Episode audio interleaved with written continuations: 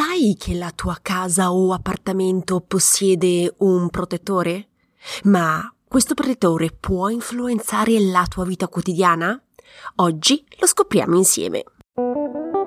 Benvenuta al mio podcast Viaggio alla scoperta della spiritualità. Sono Sara Ottoboni e ogni settimana condivido con te spunti, ispirazioni e strategie per aiutarti a connetterti con più fiducia alla tua parte spirituale. Quindi se ti attraggono le tematiche della spiritualità, sei nel posto giusto. Sei pronta ad iniziare il viaggio alla scoperta della tua spiritualità? Iniziamo! Buongiorno esploratrice spirituale, spero che tu abbia trascorso una bella settimana. Oggi parliamo del protettore della casa. Ebbene sì, la tua casa ha un protettore. Lo sapevi? Oggi scopriremo insieme più dettagli su questo argomento. Ma chi è fondamentalmente il protettore della casa? Io lo immagino come un'energia che protegge le mura della casa. Energeticamente la casa ha una sua anima, una sua energia, una sua vibrazione. Come ho detto, il suo obiettivo è quello di proteggere energeticamente la casa. Il protettore si associa alla casa nel momento della sua costruzione. E ricorda bene però, il protettore della casa è unico, non cambia mai, resta sempre associato a quelle mura lì, quindi non cambia se cambia il proprietario. Ma perché è importante per te sapere che questo protettore esiste?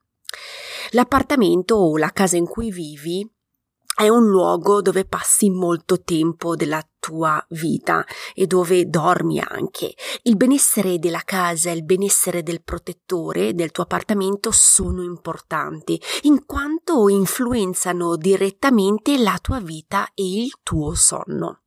Quindi il protettore può energeticamente influenzare l'andamento della casa, sia dall'acquisto sia al benessere delle persone che ci vivono dentro.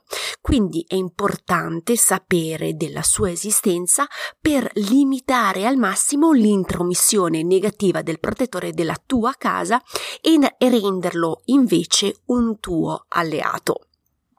Ma il protettore può influenzare o intromettersi nella tua vita quotidiana? Ebbene sì. Ora ti faccio un esempio veramente concreto di un tipo di intromissione del protettore della casa eh, durante la vendita eh, di un appartamento di una mia cliente, ok? Così ti fai una tua idea.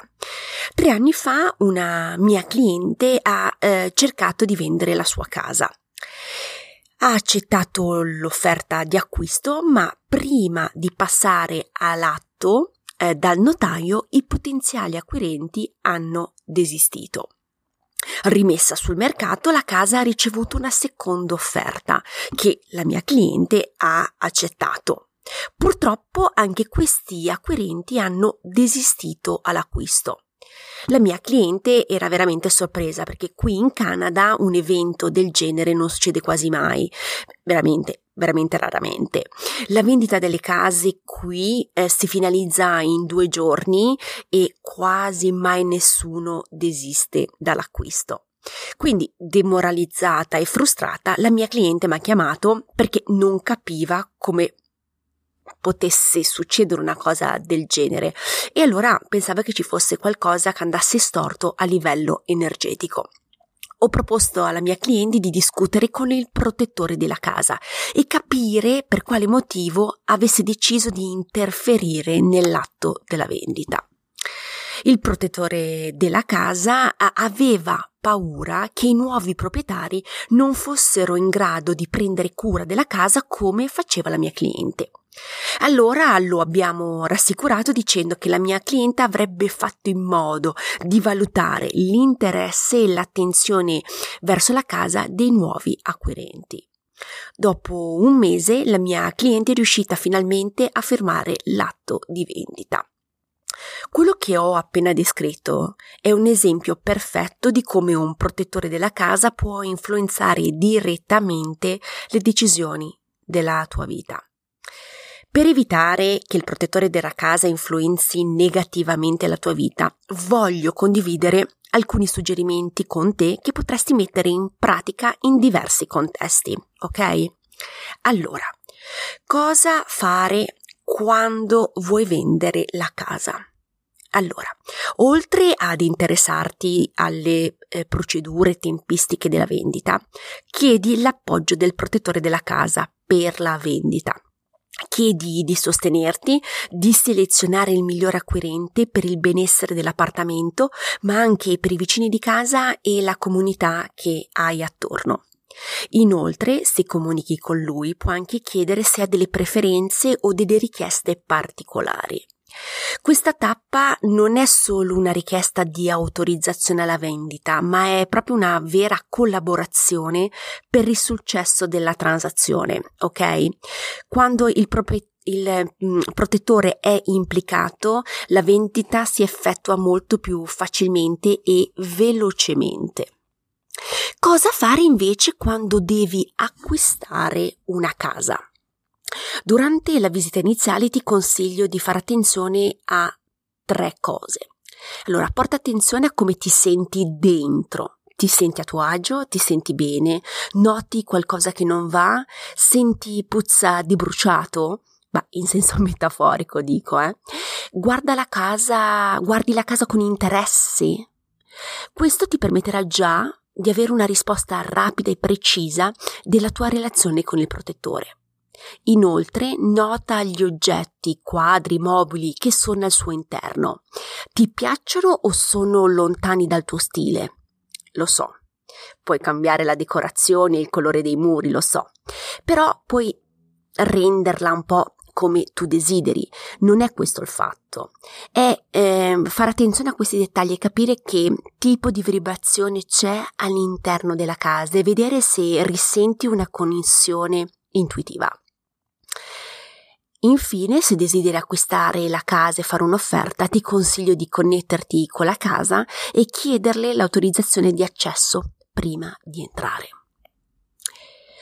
Cosa fare invece prima di entrare in quanto proprietaria nella nuova casa?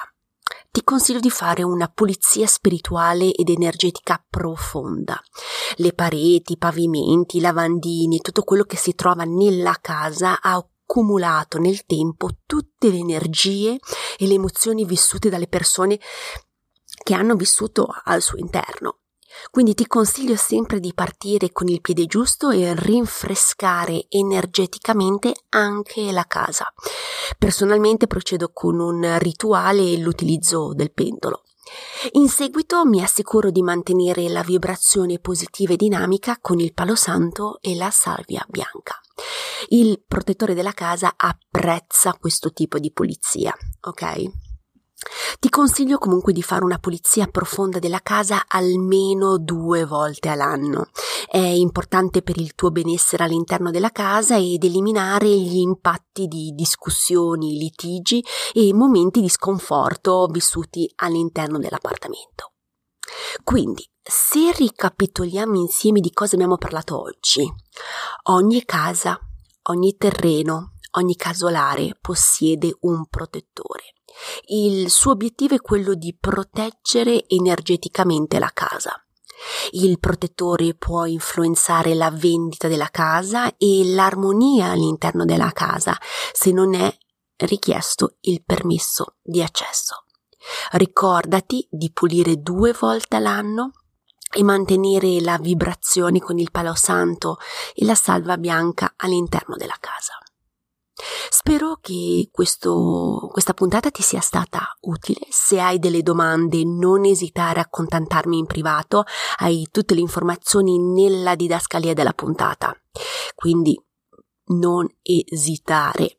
Se vuoi puoi andare anche a sbirciare il mio sito internet, troverai anche degli articoli di blog molto interessanti. Se sei interessata alla tematica della spiritualità e vuoi essere informata della prossima pubblicazione dell'episodio, non dimenticare di abbonarti al podcast. Ti auguro di trascorrere una bellissima settimana e ci sentiamo la settimana prossima. Un abbraccio, ciao!